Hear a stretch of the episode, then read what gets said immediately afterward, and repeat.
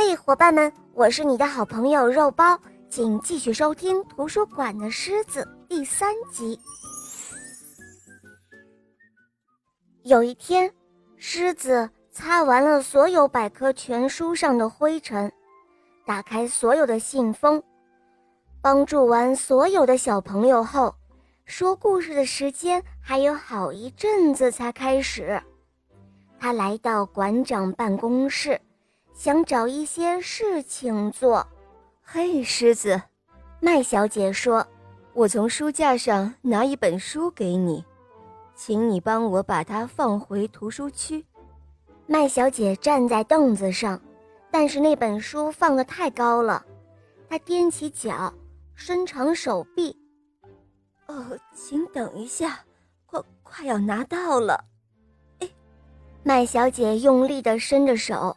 就在这个时候，哎呦，麦小姐叫了一声，倒在地上爬不起来了。约一分钟后，她大喊，哦，马兵先生，马兵先生，你在吗？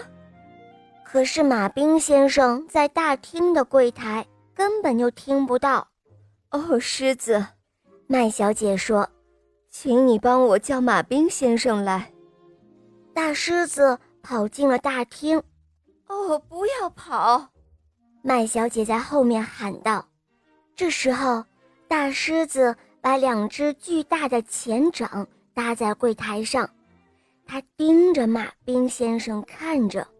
啊，走开，狮子，马兵先生说，我现在很忙。大狮子低声地吼了一声，然后他用鼻子指向麦小姐的办公室，可是马兵先生还是不理他。